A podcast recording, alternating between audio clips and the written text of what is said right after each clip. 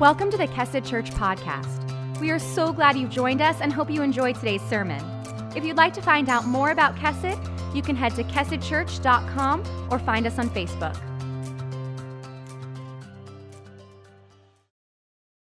Good morning and welcome to Kesed Church. For those of you just joining us, uh, my name's Danny and I'm one of the pastors here. Uh, today we're going to talk about some really important things, and uh, I'm just so grateful to the audience that uh, has really been building uh, throughout our online platforms, whether it is Facebook Live or Kesed Online. Uh, it has been really neat to see uh, so many people chiming in. Uh, I want to just give a shout out, if, uh, if I can, to Steve from the UK. This is someone that everyone tells me is, is watching every evening where he's at. So, hey, Steve. And to everybody else watching, uh, outside of our time zone. We are grateful that you're here with us, and uh, we're just we're just excited to be in a community that can that can have real talks and engage in real subject matter, like uh, like some of the stuff that we are going to talk about today. Uh, I also want to thank uh, Pastor Chris Potter for the last few weeks. I, I, I, thought his messages were really timely, and I'm so grateful to have a partner that, uh, that, can, that can step in while, uh, while I am uh, taking a kind of a mental break and also kind of gearing back up for whatever series God has next for us. So, today we are going to launch perhaps the most complex teaching series we have ever stepped into in our church uh, and it's called Kaleidoscope. I chose the verbiage of kaleidoscope because, of course, of the image that uh, a kaleidoscope brings to mind. Uh, a kaleidoscope and how it works internally is fascinating, and I'll put this up. A kaleidoscope is an optimal optical instrument which has two or more reflecting surfaces skewed to each other with an angle. I also chose this word because of the beauty that these small uh, ancient instruments really bring forth when brought together. The name kaleidoscope is derived from the Greek words kalos, which means beautiful, and eidos, which means form. And of course, we all know that a kaleidoscope brings forth uh, a really interesting and beautiful form uh, even though it is using opposing views, opposing mirrors that are set uh, at odds with each other. And so, this beautiful image and this name are going to be kind of the framework from which we're going to have some, I think, really timely conversations as a church. Now, up to this point, if you're new to Kesed, you may not realize that we have had a really strong track record of walking through all kinds of kaleidoscopic conversations.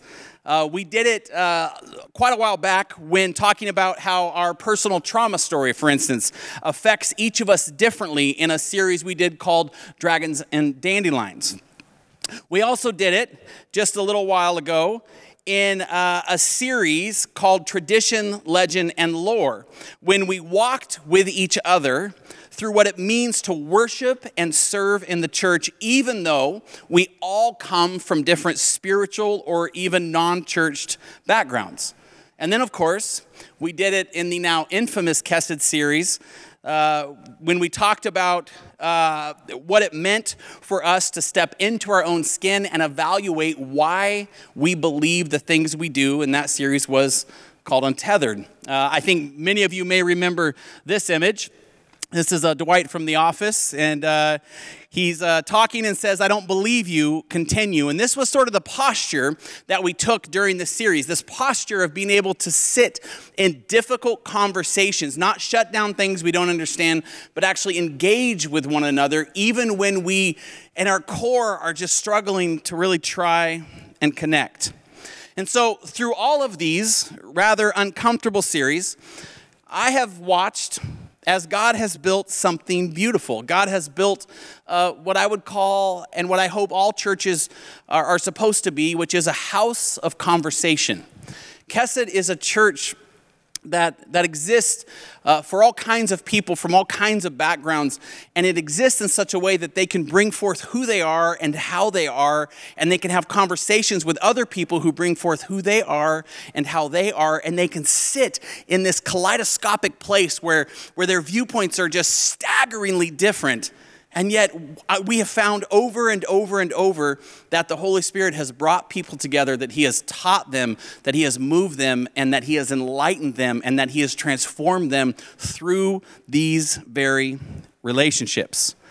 Perhaps one of the most commented on things about Kesed is the variety of people because of these kinds of conversations that attend. Specifically, I hear this often how rare it is to find so many people of all ages in one place just just multi-generational. Every we try to do it all the time but for some reason within our church community it is just it has just blossomed. We have we have people in their in their teens and early 20s sitting alongside church with people in their late 80s and and early 90s and they're all learning and discussing and sharing and it's just been a beautiful thing and i think a lot of it is because of this house of conversation that that we have all been able to be a part of experiencing the holy spirit building. Now, this is not because we have somehow within our church magically cracked the code of church community building. That is not what happened.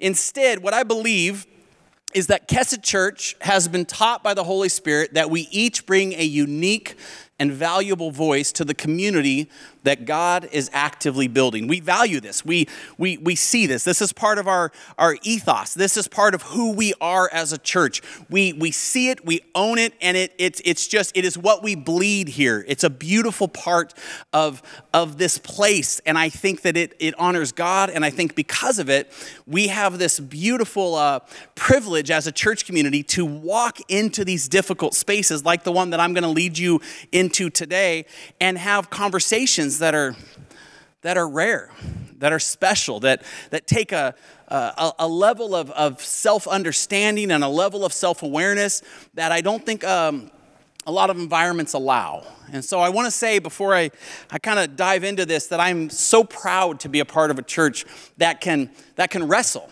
that can, that can argue, that can, that can passionately feel that, that, that is willing to engage in uh, topics that, uh, that other people just, uh, I feel like, are afraid to engage in. And I'm, I'm just so proud of us. I'm so proud of, of the willingness that, that you all have to sit in that place. So, wherever you are, and from whatever background you come, I just want you to know that you are welcome here and that uh, your thoughts, your approach, your, your, uh, your engagement in this community is encouraged. And uh, I just want to uh, I want to, as the pastor of this church, just officially tell you how much I love you and how, uh, how, how just encouraged I am in the midst of so much chaos and so much unknown to know that, that this place exists and that I get to be part of it. So, this is a personal note from me to all of you. So, so thank you. Okay, so let's talk about Kaleidoscope. The goal of our Kaleidoscope series is to build upon the important foundation we have built throughout these other uh, series, these kaleidoscopic conversations that are kind of a mix of multiple worldviews and multiple perspectives. The goal of the series is to build on that, but take it even further. We're going to attempt over the next uh, the next month or so to dive into as a community the always controversial biblical topic of injustice specifically racial injustice.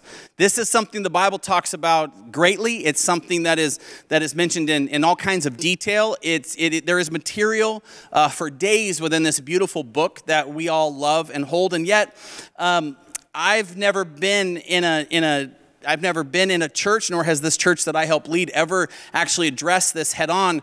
Uh, and, and recently, perhaps more than ever in my life, I've just been uh, burdened by this sense that, that we as a church body are supposed to move in the midst of the Holy Spirit and what He is uh, bringing to our community and bringing to our body, and we are supposed to talk about it. We are supposed to act as that house of conversation and be willing to discuss it, to look at it, to investigate it, to pray about it, and to seek God's face all around it. Now, today's message, I want to be clear, is just a tone setting talk.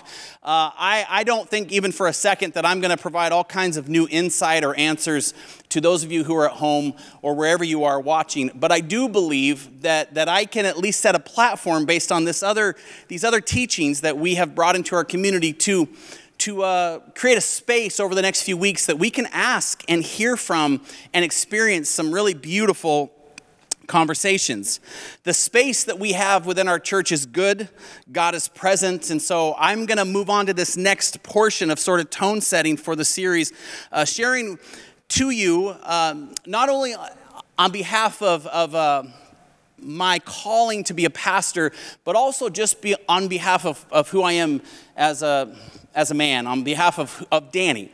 And I'm, I'm hoping today that, that you hear that. And I think it, it uh, you know, it could be a, it could be for some a little different tone because normally I, I try to come with a lot of authority. I try to come with a lot of, of leading. But I'm, I'm being honest with you today that um, I am in a place of great curiosity.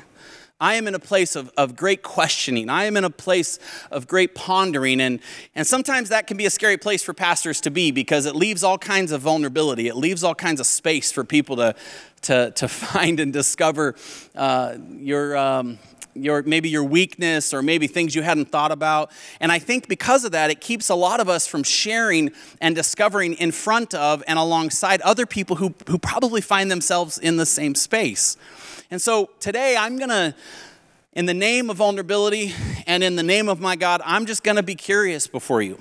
I'm going to, I'm going to expose where I'm at. I'm going to expose what it is that I am walking through. And my hope today is that you, uh, that you, you take what's positive, you take what makes sense, that you ponder the things you don't understand, that you set down maybe some of the things that, uh, that, that, that you find that I'm, that I'm uh, completely sideways on, but that you at least participate in the conversation with me, that you don't disengage, and that you, in your own place of curiousness, ask um, some of your own questions and some of your own. Uh, some of, some of the own, your own worldviews and some of your own uh, concepts about what is and what isn't. I, this, is, this is what we've been building towards, and this is what our community, uh, I believe, is supposed to be about. We weren't given this building by God in order to uh, protect it and to, to, to keep it uh, safe. And to, these are not things that I believe that God has called us to do. We instead are supposed to steward it for the kingdom. We are supposed to use it to influence and to help and to teach and to serve and to lend. This is why we are here. And so, my hope is that that's a clear invitation for you to be a part. I'm grateful. Uh, if you're still watching the video, I'm assuming you're still with me. If you already hung up, then uh, I guess hopefully you'll tune in back next week. But if not, you know, that's okay because I only have 45 parking spots. So that's just a little personal note between uh, those of you who've been attending a long time and myself. But all joking aside, in all reality, uh, my hope is that we all develop, we all grow, and that we're all willing to. To participate in things, even, even things like this that are uncomfortable. Uh, I want to use a verse to set some context for uh, the tone that I hope we set during this series. And the, the story is in John chapter 3, and we're just going to read verses 1 through 3. And it's the story of a man by the name of Nicodemus. Now, Nicodemus uh, he was uh, a man of the Pharisees. He was a teacher. He was a man of, of great repute. He was a man of, of knowledge. He was a man of learning. He was a man of, of high reputation, all these things, right? And it says that eventually, from the sidelines, he heard Jesus teaching, uh, perhaps in the synagogue, perhaps on the street. But he experienced something in his life through the teachings of Jesus that caused him to want to live out this, this place of curiosity that I'm inviting you to join me in.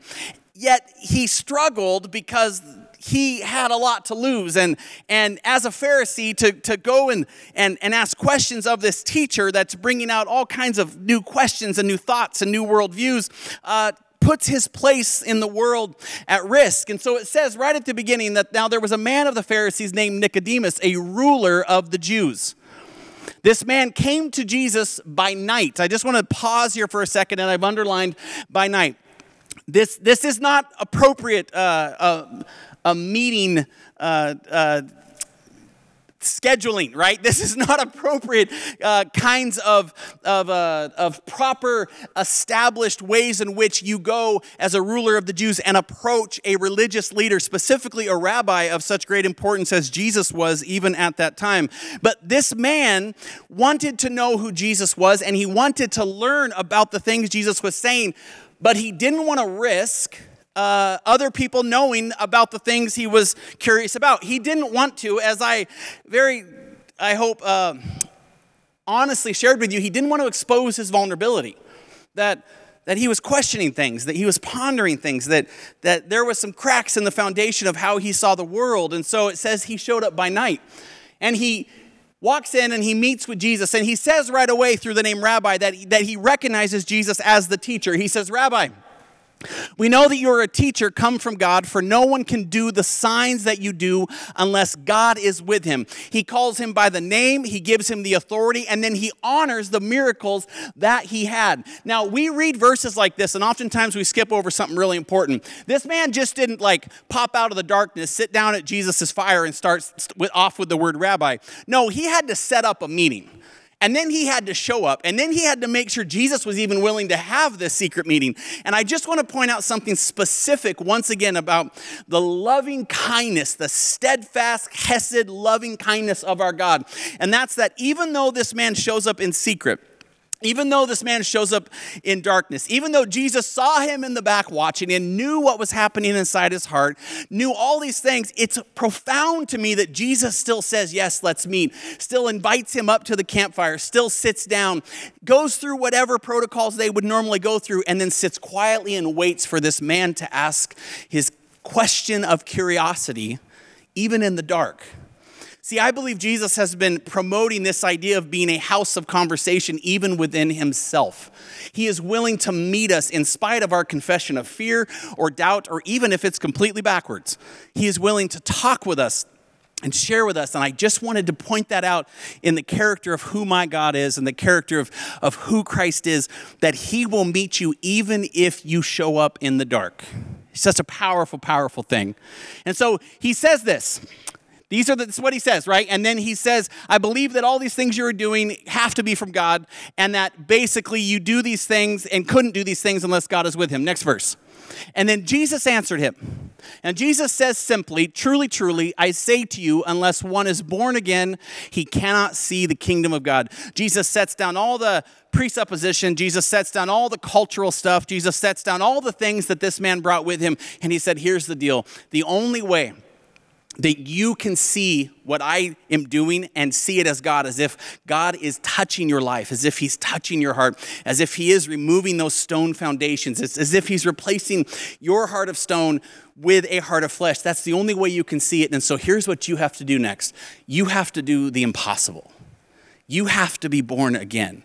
You have to to literally have new eyes and new ears and new hands, to be born again. You have to take a breath for the first time again.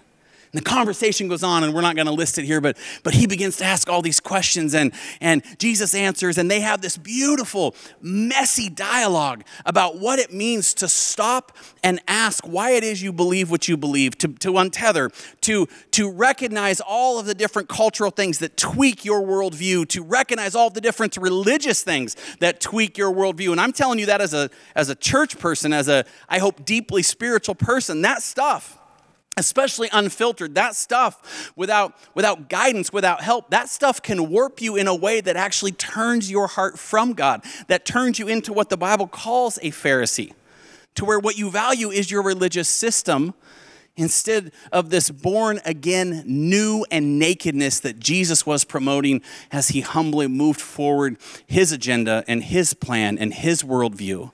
This is a powerful, powerful illustration, and I think it's a beautiful tone for us to set as we move into this next portion of our talk. What Jesus recognized at the core of Nicodemus' heart was that Nicodemus knew he had a problem. Nicodemus would not have shown up if he didn't know that he had a problem, if he didn't know that the things that he had thought or the way that he had lived maybe maybe didn't fit into the greater kingdom of God that this Jesus was teaching. But the profound thing that I think Jesus honored in the story of Nicodemus is that he still showed up. Is that even though it was dark and even though he arranged it and even though it was awkward and uncomfortable, he still showed up when so many others were watching from the distance, were seeing what's going on in the world, and then just never showed up.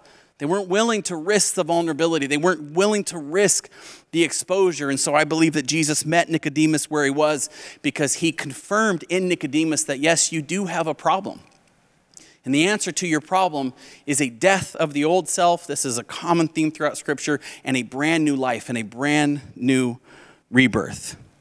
Now, I mentioned earlier that over the years, Kesed has had a slew of kaleidoscopic conversations, which have resulted in a wonderfully varied group of church members. I want to continue to honor that. I think it's really important that we recognize that.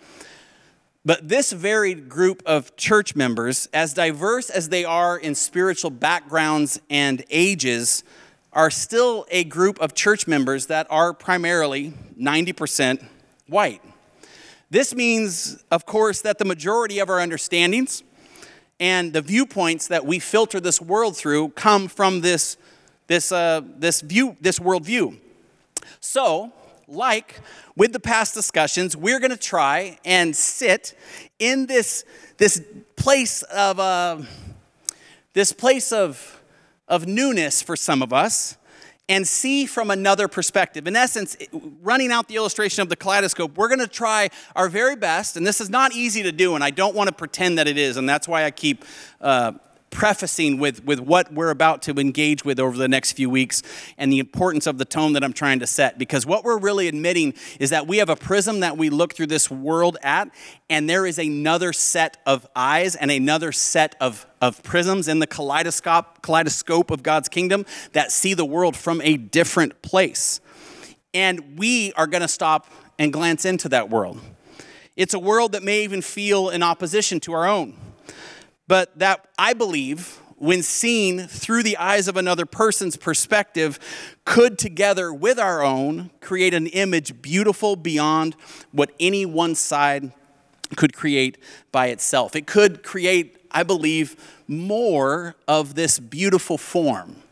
This is the hope. This is the desire. And honestly, this is where I've spent um, the last few weeks of my spiritual and emotional life living. I have, uh, I have had a lot of uncomfortable conversations with a lot of people uh, from all si- sides of this perspective, and almost all of them are people who are attending our church. This then led me to have a whole lot of uncomfortable prayers. Uh, a whole lot of time before God that I'm like, I, I think this might be too much for me. I'm not sure I have enough, uh, enough um, eloquence to share some of these issues and and and bring about the, the kind of healing and wholeness that I hope comes about instead of just more divisiveness. If I was being uh, continuing in my dangerous transparency, uh, I would admit to you that this resulted uh, in me having a lot of Nicodemus style conversations in the dark with Jesus. And sadly, like Nicodemus, uh, I've heard from Christ that there is a problem. That, that, uh, that there is, there is something beyond what I'm experiencing in my little world that, uh, that, uh, that I, am, I am just now beginning to have an awakening around. Now, I'm hoping, of course, that no one watching right now would argue that racism doesn't exist or that it isn't evil. I'm, I'm hoping and I'm believing that, that, that, that everybody out there watching right now, and, and certainly every conversation I've had within our church, uh, surrounds around people who, uh, who believe this, who truly understand this. And I'm also hoping that, uh, that there's enough leeway for people to, to, to admit that they don't, they don't maybe see it from all perspectives. I have personally, over the last few weeks and also through prayer, come to a place within my own life. This is Danny sharing with you right now, to realize that I have, uh, I have grossly misjudged uh, some of what I thought it meant to, uh, to participate in and to uh, the experience of people who live in a world filled with racism. Now, I want to say, and I'm going to say this because it's something that came up a lot, especially when I'm talking with my white friends, that, that I don't believe I'm a racist. As a matter of fact, that's a common comment that a lot of white people use to, to prove they're not a racist. And it's the same thing I'll say to you right now, which is, hey, I'm not a racist. As a matter of fact, I grew up a lot uh, as a young child with many different black friends. I, I found myself many times spending the night and being the only white child at the dinner table and spending the night with, with, and going on family outings and being the only white child at, at the, the, the, the uh, family gathering or at the park or wherever I was with, with uh, my friends at the time. As a matter of fact, uh, and my, my um, I think it was my mom who reminded me of this, that uh, the only thing I didn't like about my African American friend TJ uh, was that he had way more Ninja Turtles than I did. And I remember I've just, I've just never gotten over it, TJ. I just, you had them all and you never shared. And it's something we should probably talk about uh, 34 years later. So, uh, uh, but here's the thing. This is this is kind of the thing that that most people use to say, "Hey, I'm I don't I don't really think I'm part of the problem." And yet, I need to I need to admit to you today that that I think some of my limited uh, ability to understand uh, does make me part of the problem does include me in uh, not just the problem, but also the solution. And so, this is some of the tone that we're going to set in this series. And some of it uh, is going to be hard to hear, and some of it is going to be. Uh, is going to take a lot of prayer and a lot of uh, willingness for you to engage, but uh, but my hope is that you're willing to do it because uh, I have I have never felt more passionate uh, about this topic than I do right now. And I think a lot of that's because of some stuff that died in my life and some, some really beautiful awakenings and some incredible conversations that I've had that have given me better eyes to see. So here's the thing even though I would say almost all of us watching would say, oh, hold on, I'm not racist, even though all of us would watching probably would say, I, I have lots of black friends and I have, I have lots of uh, friends of different ethnicities, and, and, and Danny, you might be, you know, kind of making this a little bigger than it is. I just want to say that even though you love your fellow brothers and sisters of color, uh, I, I think we need to understand that there is more to it than just that. There is more to it than just uh, proclaiming, yeah, that's wrong, or proclaiming, oh man, that's terrible. There's, there is more to it than that. And I, I'm not going to get into all that this talk, but I am letting you know that uh, just saying that you have uh, these friends and people that are a diverse group of friends doesn't mean that, uh, that you, in some way, like me, uh, and your worldview might not be uh, participating in some really difficult things that are happening in other people's lives. And I, I believe that's a hard thing to hear, but I'm, I'm uh, I stand by it, and um, I think it's important. And so this is, this is what we're going to talk about. Allow me to share how that's going to look. I want to share a bit with you about what I'm learning around this topic, and maybe it'll give you some good things to think about this week. First off, I'm learning that I need to do less talking and more listening that I need to do less about what I have experienced and what I know and who I know and who I grew up with, and way, way more listening. In each of my uncomfortable conversations with my, uh, specifically my African American friends, at one point or another, I would want to clarify or defend a position or perspective they had at each point i was like well hold on. Have you have you considered well hold on. And i've begun to realize through my study through um, through uh, research through also asking good questions that this is not helpful. This is not helpful at this point when trying to hear from another person's viewpoint.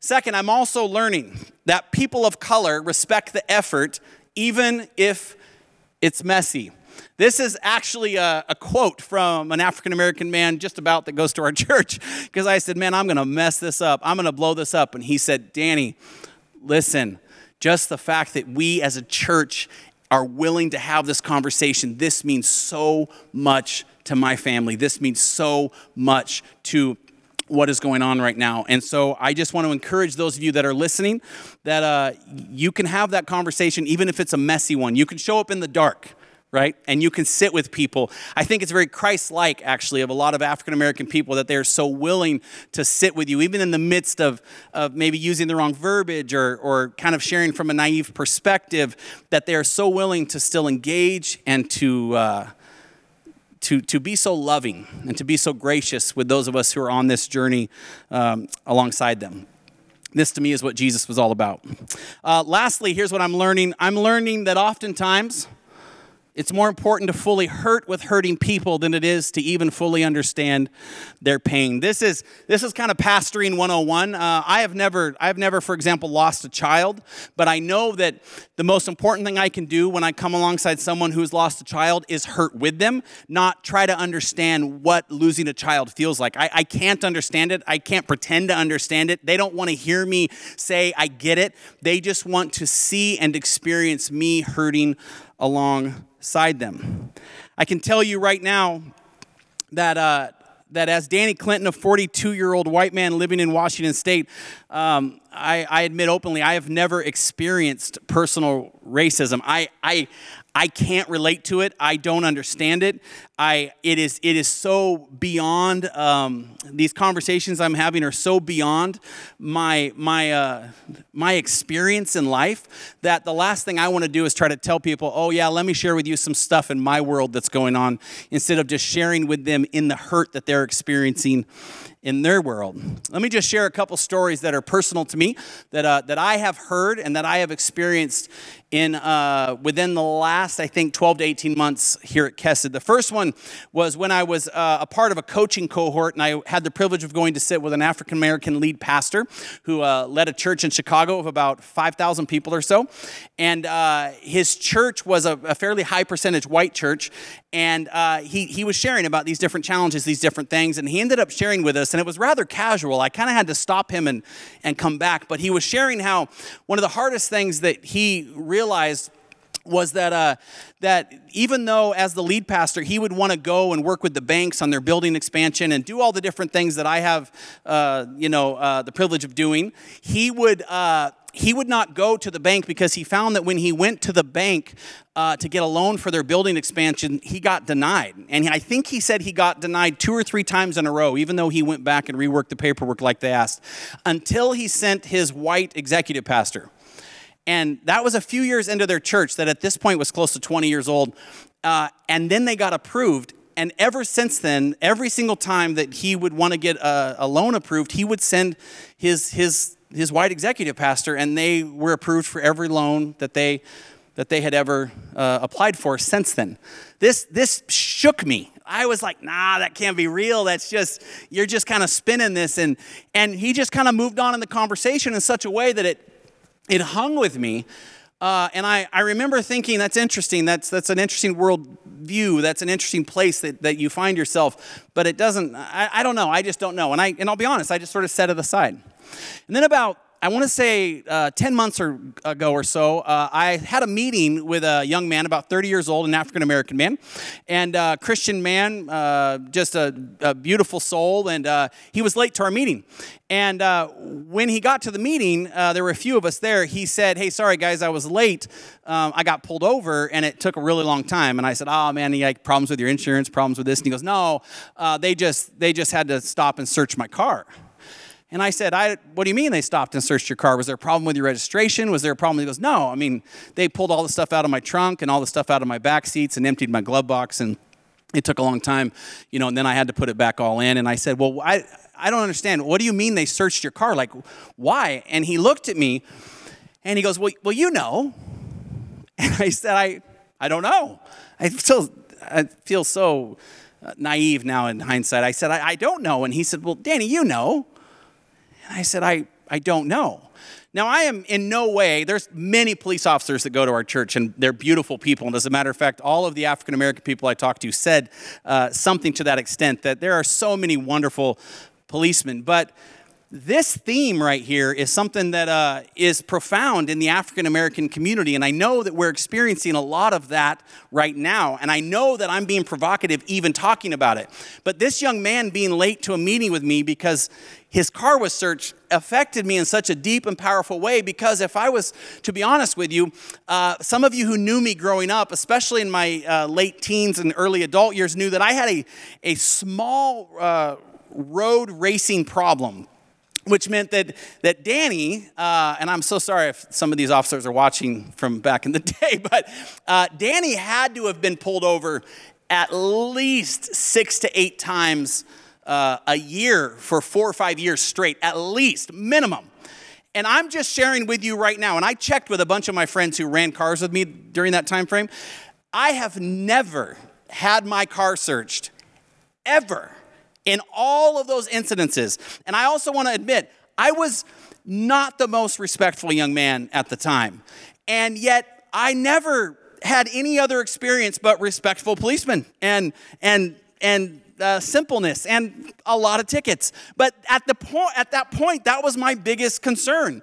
And so, as he shared this with me again, my worldview is tweaking, my understanding is tweaking. As a matter of fact, I had beautiful conversations with two policemen that go to our church, and they they they affirmed in this beautiful way how how delicate this situation is, and they also uh, affirmed how real this perspective is. Both of them shared with me that they have pulled over African American people who honest to God, one, one of the uh, gentleman said, I pulled over a, a middle aged woman one time because she had no brake lights. And by the time I got to her window, it, it seemed, I'm putting words in his mouth, but he said she was near hyperventilating. She was having a panic attack. And he said to me, Danny, I could see the fear in her eyes. All I was doing was pulling it over, pulling over her car because of the brake lights.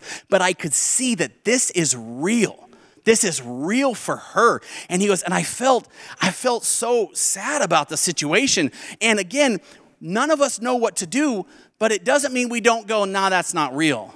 We recognize it we own it and we, we ask questions around like a lot of people are why is some of this happening? Why does this still exist in our community? The last uh, story that, uh, that i want to share with you is, uh, is just is just really more one of just me and this idea that we want to be a church that is uh, that is multi-ethnic this story that is that that that that we've been telling people that we've been sharing with people is a story that i have been promoting which is that kesed is going to be a place for all people. And yet i've come to realize that uh, oftentimes due to uh, my own ignorance due to uh, maybe lack of asking good questions due to whatever reasons that i'm still discovering uh, I don't know if I've created a space that is that is uh I don't I don't know if if we've created a space that is that is quite as inclusive as it's supposed to be. I I'm questioning that and I'm pondering that and I'm and I'm wrestling with that. And I've had a lot of people tell me, "Hey, this could blow your whole church up." And I've had people say, uh, "Man, what's this going to do to our momentum?" And we're so close to the building, and and yet I I don't know if it's just where I'm at in my life. I don't know if it's the fact that we've planted this place from scratch, but but I'm honest about the fact that uh, I care far more about standing before my God, even if it's in darkness, sitting next to His campfire, and uh, being authentic about uh, the things we need to fix around here, than I'm than I am about uh, whether or not we uh, we we we we blow some people out that uh, aren't willing to at least engage in the house of conversation. All I'm asking you to do is be part of the conversation. I'm not, I'm not even asking you to agree. I'm not asking you, I was honest about this is where I'm at, this is my process, and uh, I hope that, that you can participate in that. But uh, I believe if you want to be a, in a community full of people that can't even talk with one another, that can't speak about issues the marginalized face, then you're not even in really a community because we all have folks in our lives that that that sometimes need uh, need more than just a pat on the back, need more than just a man. I bet that's really hard. And so I want to be a church that's full of that. I want to be a church that's wrestling with that, and I want to be a church that's willing to set down my own worldview and experience it. Uh, frankly, uh, frankly, no matter what it costs me.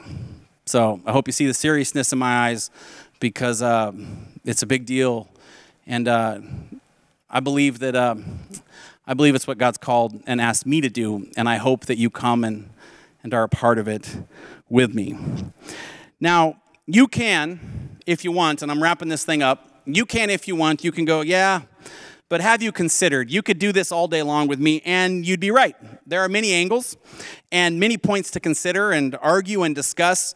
But Again, I'm not really asking you to argue or discuss. I'm asking you to listen. That's what participating in this series looks like. I'm asking you to listen even in complete disagreement. I'm asking you to hurt with hurting people. I'm asking you to, to be a disciple of Christ. As a matter of fact, at its very core, discipleship is about decentralizing ourselves. This is what it's about at its very core. So I'm asking you to, to take everything that's bottled up inside you that you feel like uh, you need to share. I'm asking you just for a month or so to, to set it down, to decentralize, to, to look at it from a different perspective, and to, to be willing to, uh, to experience it uh, in a new way. So, this is my hope for the series.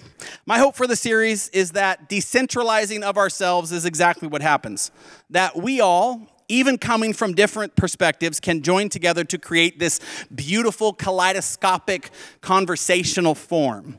To accomplish this, we're going to do three really simple things. First, we will be hearing from some other voices and perspectives, not just mine. We're going to put some folks on our stage that are going to share from different perspectives. We're going to put some, some uh, information out there so that we can all kind of look at this from, from different angles. We will also be leaning heavily on the Holy Spirit to guide diverse conversations. So, all my prayer warriors out there, this is the time. We need you to step in. We need you to step up. All of us, I ask as a church, I hope that we're on our knees and that we are really seeking the face of God. No agenda, uh, nothing, nothing political, that we are simply moving in the gospel and in the messages and following the hands and feet of Jesus wherever it is he wants to lead us. Lastly, we will be doing the work of the gospel as we step into the shoes of others and so create a community for all and for God. My hope is that at the end of this, whoever is willing to be a part is exactly who God wants to be here. That we are diverse, that we are full of all kinds of, of, of, uh, of uh, experiences and backgrounds and stories, and that none are weighed as more important or less important. I believe if we can do this, then we can find our way through. I believe if we can do this, we can create a safe space, not just for us, but for our children and our children's children. I believe if we can do this, we can bring glory to Jesus Christ. And it's going to cost us. I know this. Look, I get it. I get it. It's going to cost. And it, it, may cost me uh, something more than, than I want to pay. But, but the truth of it is, uh, I didn't get into the ministry or become a Christian because it was easy. I got in because of all that Jesus Christ has done for me, because of his sacrifice for me, because of the way that he took my story and the way that he continues to remind me of, uh, of how important it is to, uh, to, to love your neighbor and to, and to love him and to be a part of the solution by allowing yourselves to be a part of the problem. And I believe that those two things are synonymous with what it means to proclaim who Jesus Christ is. We don't point fingers at other people, we put ourselves into the story. And through that place, God gets all the glory because can you imagine if something beautiful happened with messed up people like us? How incredible would that be? I believe that this is an opportunity. And so my, my prayer is that this week you pray a lot, that you're, that you're posting carefully, that you're commenting carefully, that you are thoughtfully uh, engaging with your brothers and your sisters of the faith, that you are willing to, to decentralize a bit in the name of discipleship and ultimately, of course, in the name of Jesus, and that maybe at the end we find ourselves sitting in a place of togetherness we've just never experienced. So that's my invitation. That's my, uh, that's as, that's as about as authentic as I know how to be about what's going on inside my world and inside my heart and what I feel my God is calling me to be a part of. So I hope you're willing to, uh, to come and to listen and to, uh, to see what the Holy Spirit does with so many people responding together. Let's pray. Heavenly Father, God, I know that today we have, uh, we have laid out a, a lot. We have, we have opened up more than uh, perhaps we ever have before. And, and unfortunately, God, during this time, it all had to be done through a camera.